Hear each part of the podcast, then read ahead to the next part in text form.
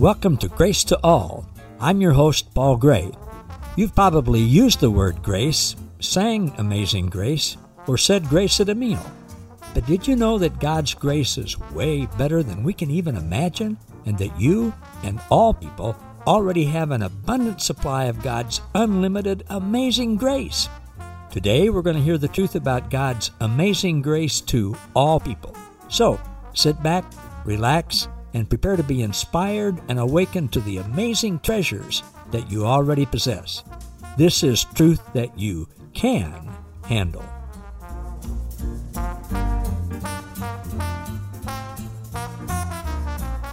Welcome again, everybody, to another edition of Grace to All with Paul Gray. Those of you who heard us last week, Sylvia Elizondo and her wonderful testimony, and she's so exciting. I didn't want to stop last week, but for time constraints, we did. But we're here again, as promised. You're going to see and hear the joy in her that just comes right through the screen. And so welcome back, Sylvia. Nice to have you. Nice to have me. Nice to see y'all. Yeah, indeed. You were telling us about how you met God, how you met Papa, whatever we want to call him.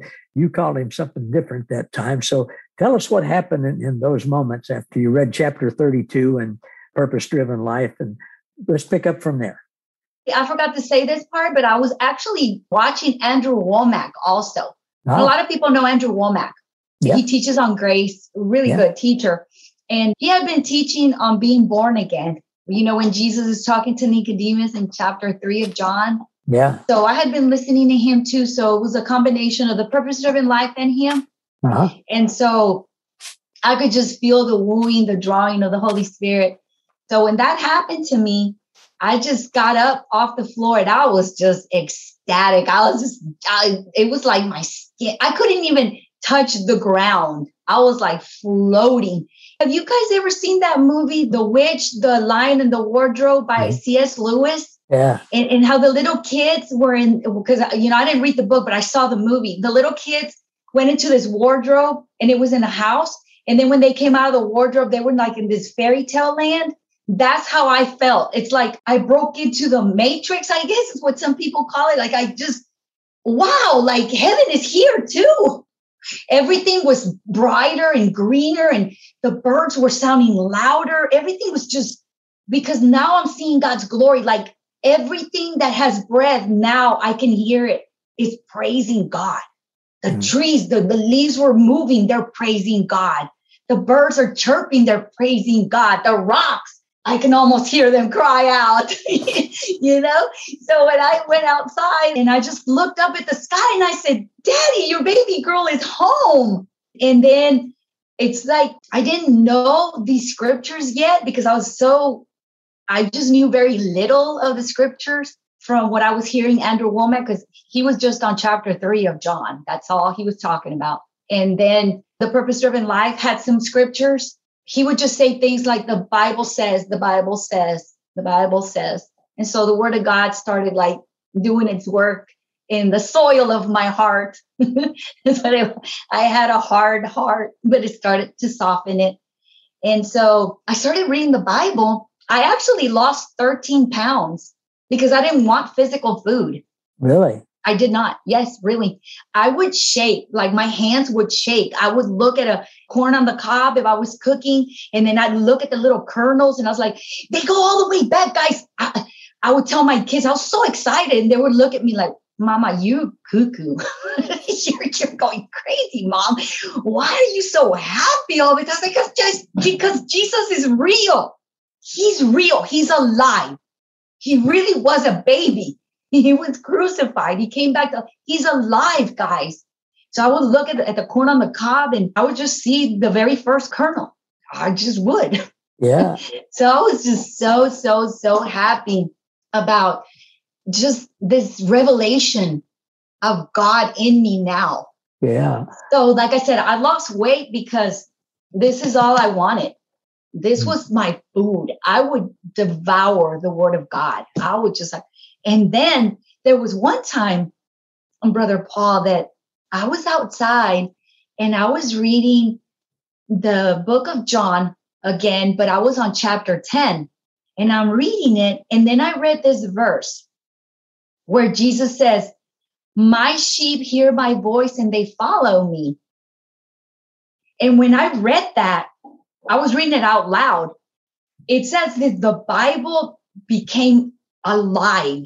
It's like I was feeling God's heart beating in this book made out of physical matter, right? Paper. Mm-hmm.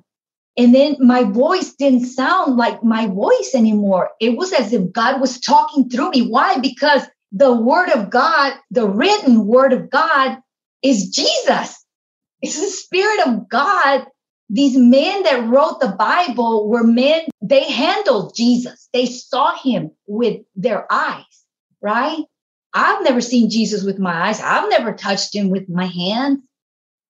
But I know that these men, because, you know, sometimes when I talk to people and like, especially like atheists, they're like, well, men, you know, they're sinners and they're bad. And you can't trust the Bible because it was men that wrote it. And, you know, men are this and this and that. But I always tell them, they were men, but they were men that were changed by God. They got a new heart. They realized that God created all things and even them. And knowing that, that in itself just makes you go, what? Wow, that's amazing.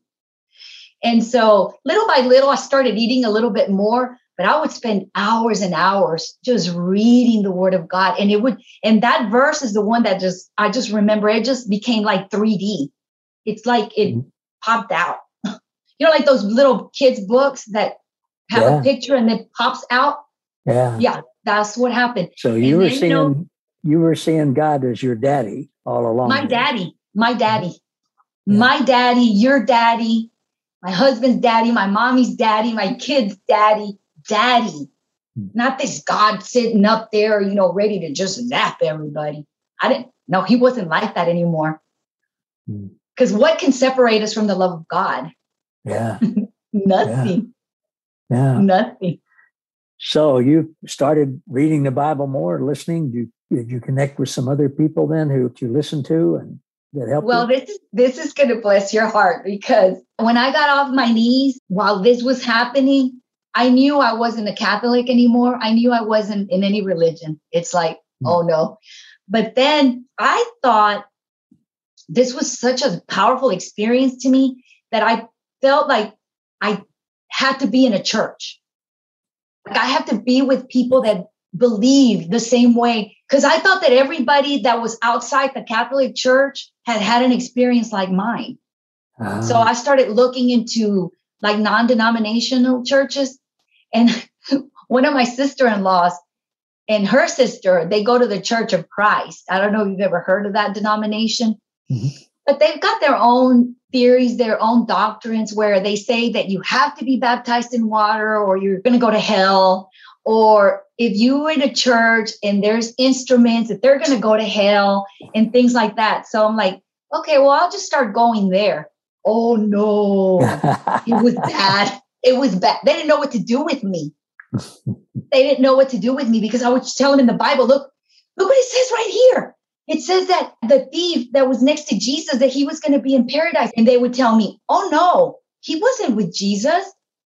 What are you talking about? It says that right here. He didn't do anything for God.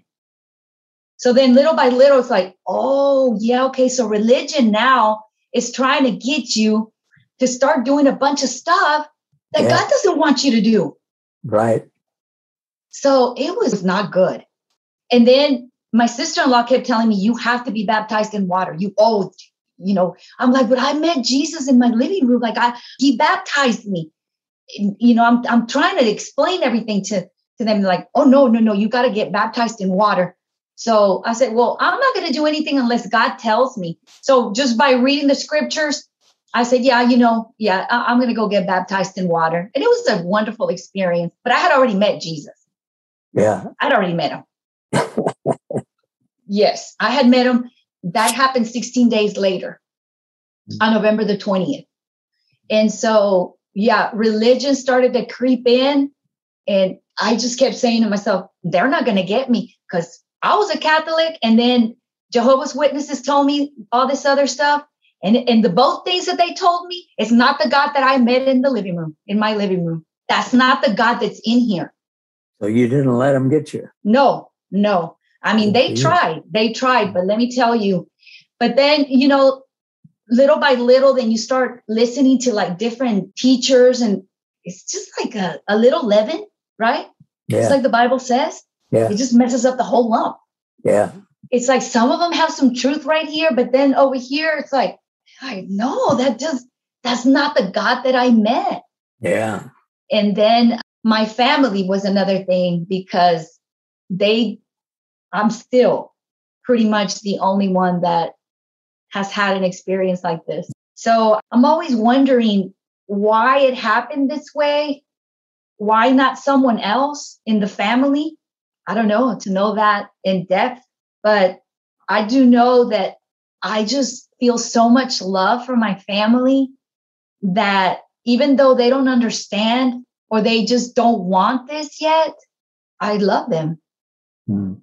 I accept them the way that they are. I bet they know that too. They do. They know it. Yeah. Yeah, but I've gone through a lot of religious things in my life that they just do not match Jesus. They don't, and you see it so well.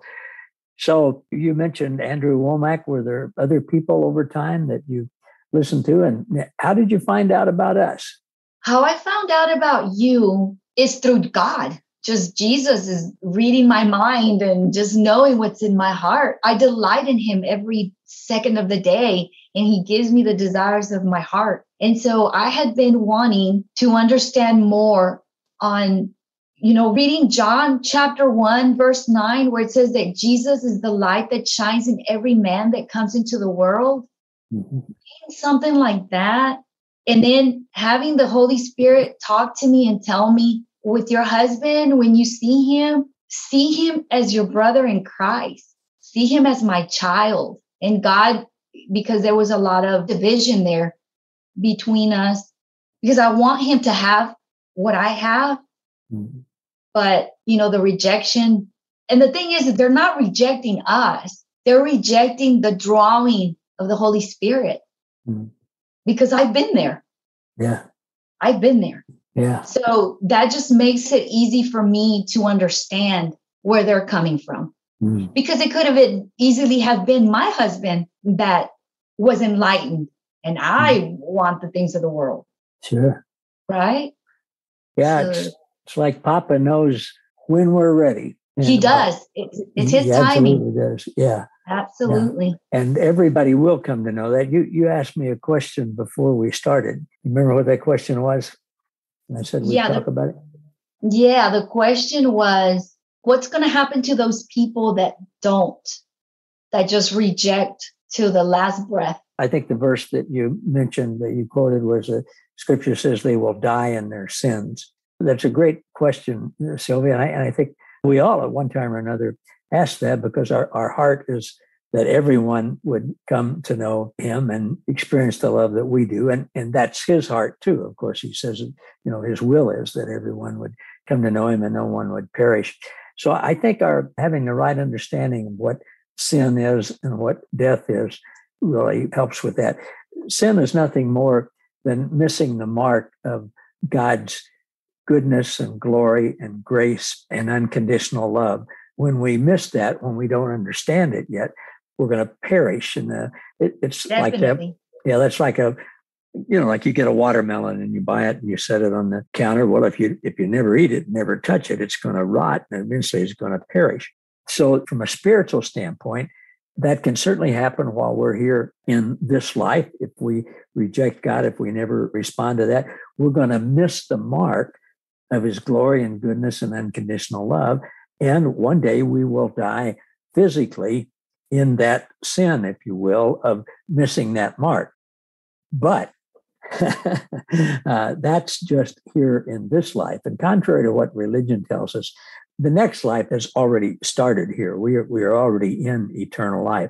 Our earth suit, our body will wear out. Everybody's does. Everybody's body will die. But our spirit goes on. And it's like the moment our earth suit dies here and we're no longer in this body, we are completely aware of the wonderful presence of God, Papa and Jesus and the Holy Spirit. We're totally aware of them. We're, people say near-death experiences, they see this bright light and its warmth and they're all surrounded by it. Well, it's something like that. We don't know exactly what it's like, but you come into God's presence, which is all good and it's all love and it's pure light. There's no darkness. In theory, a person could say, well, I don't want this, God. I don't want you. But there's no other place to go. There is no other place. We can't be separated from his love. God is everywhere present. And so, yes, we have free will here in this life. But free will, really the true meaning of free will means that we're able to make an informed decision because we have all the facts. If we don't have all the facts, even our best decision is going to be uninformed because we don't have all the facts to make a decision. Well, when we're face to face with God, who is pure light and pure love, and there's no darkness and pure grace, we have all the facts. And there are no other facts. I mean, it's not like we can say, well, I don't want this. I want to go somewhere else, or I want to be away from you, or anything like that.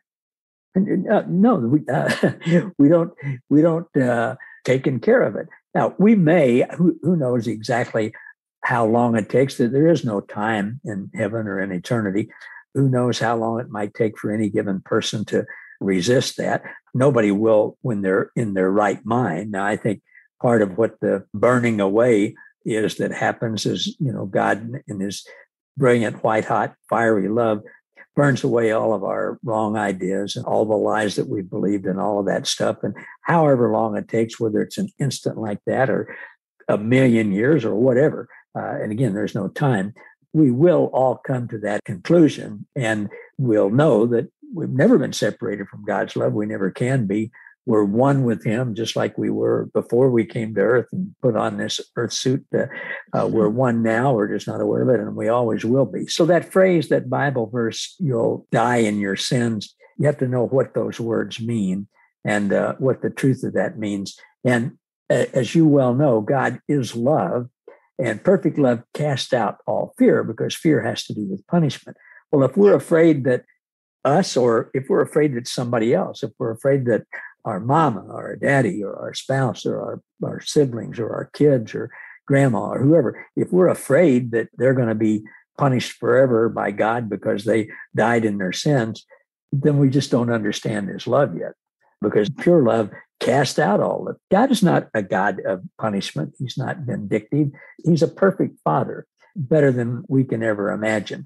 And that's what he wants us to know, because when we know that, as you do, and most of our listeners do, when we know that, well, that changes everything now. We don't perish now. We enjoy that. We know that we're loved, that we're not separate, that we're included. And we know that everybody else is too. We just want them to know that. And sometimes they're going to resist us, but there'll come a time, whether it's this life or next life, they won't resist anymore.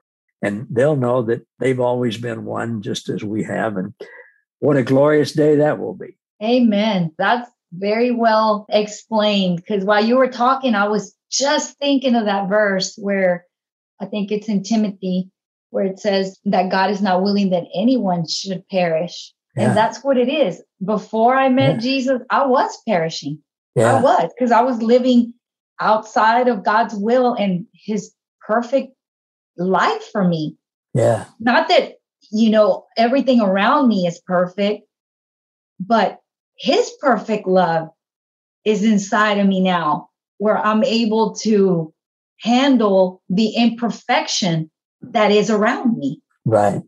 Right? Yeah, that's exactly right. Beautiful thing. It is a beautiful thing. And it's a beautiful thing that we got to meet Sylvia, and we get together on Sundays and even more often than that. And it's a beautiful thing that people got to hear you and see you on these two episodes. I'm so grateful for you taking the time to do that. And I hope we'll get a chance to do it again another time. Yeah, that'd be great. Maybe if anyone has any questions and they contact you or me, then we could have other people on the show, and then we can talk to each other and just exalt our amazing God. Indeed. Well, tell people about your email and your YouTube channel so they can contact you after hearing you. So my YouTube channel is called Agape Love. And I have my testimony in there. It's kind of old. I need to redo it again. And I got a couple of videos. I don't have that many, but I like to every now and then encourage someone. And you can reach me there, or you can reach me at SYLN@hotmail.com. And I'll look at my emails and reach out to you. We can talk on the phone or however you want to do it. But yeah, great. We're here to love one another. That's what Jesus said. We are indeed. And it's a pleasure for me, Sylvia, to have you on our Sunday morning Zoom. And anybody who's listening to this podcast or watching, if you'd like to join us, we have a group of really wonderful people who get together at 11 o'clock Central Time for about an hour and 15 minutes. And it's a discussion time where I teach and share some things, but then people have the opportunity to share their things, as you did a few days ago, and telling people about your journey and meeting Papa and saying, Daddy, your little girl is home. So things like that happen. And if you all will let me know, I'll give you an invitation to that. So, Sylvia, thanks again for being with us. I appreciate it. You're so welcome. Much. Thank you all for spending another time with us on Grace to All with Paul Gray. See you next time. Thank you for listening to Grace to All. For more about us, how we can serve you, and our special guest, please visit www.gracewithpaulgray.com. Don't forget to subscribe to the podcast so that you never miss an episode, and to join our Facebook group, Grace to All, where you'll be inspired and awakened to more truth that you can handle.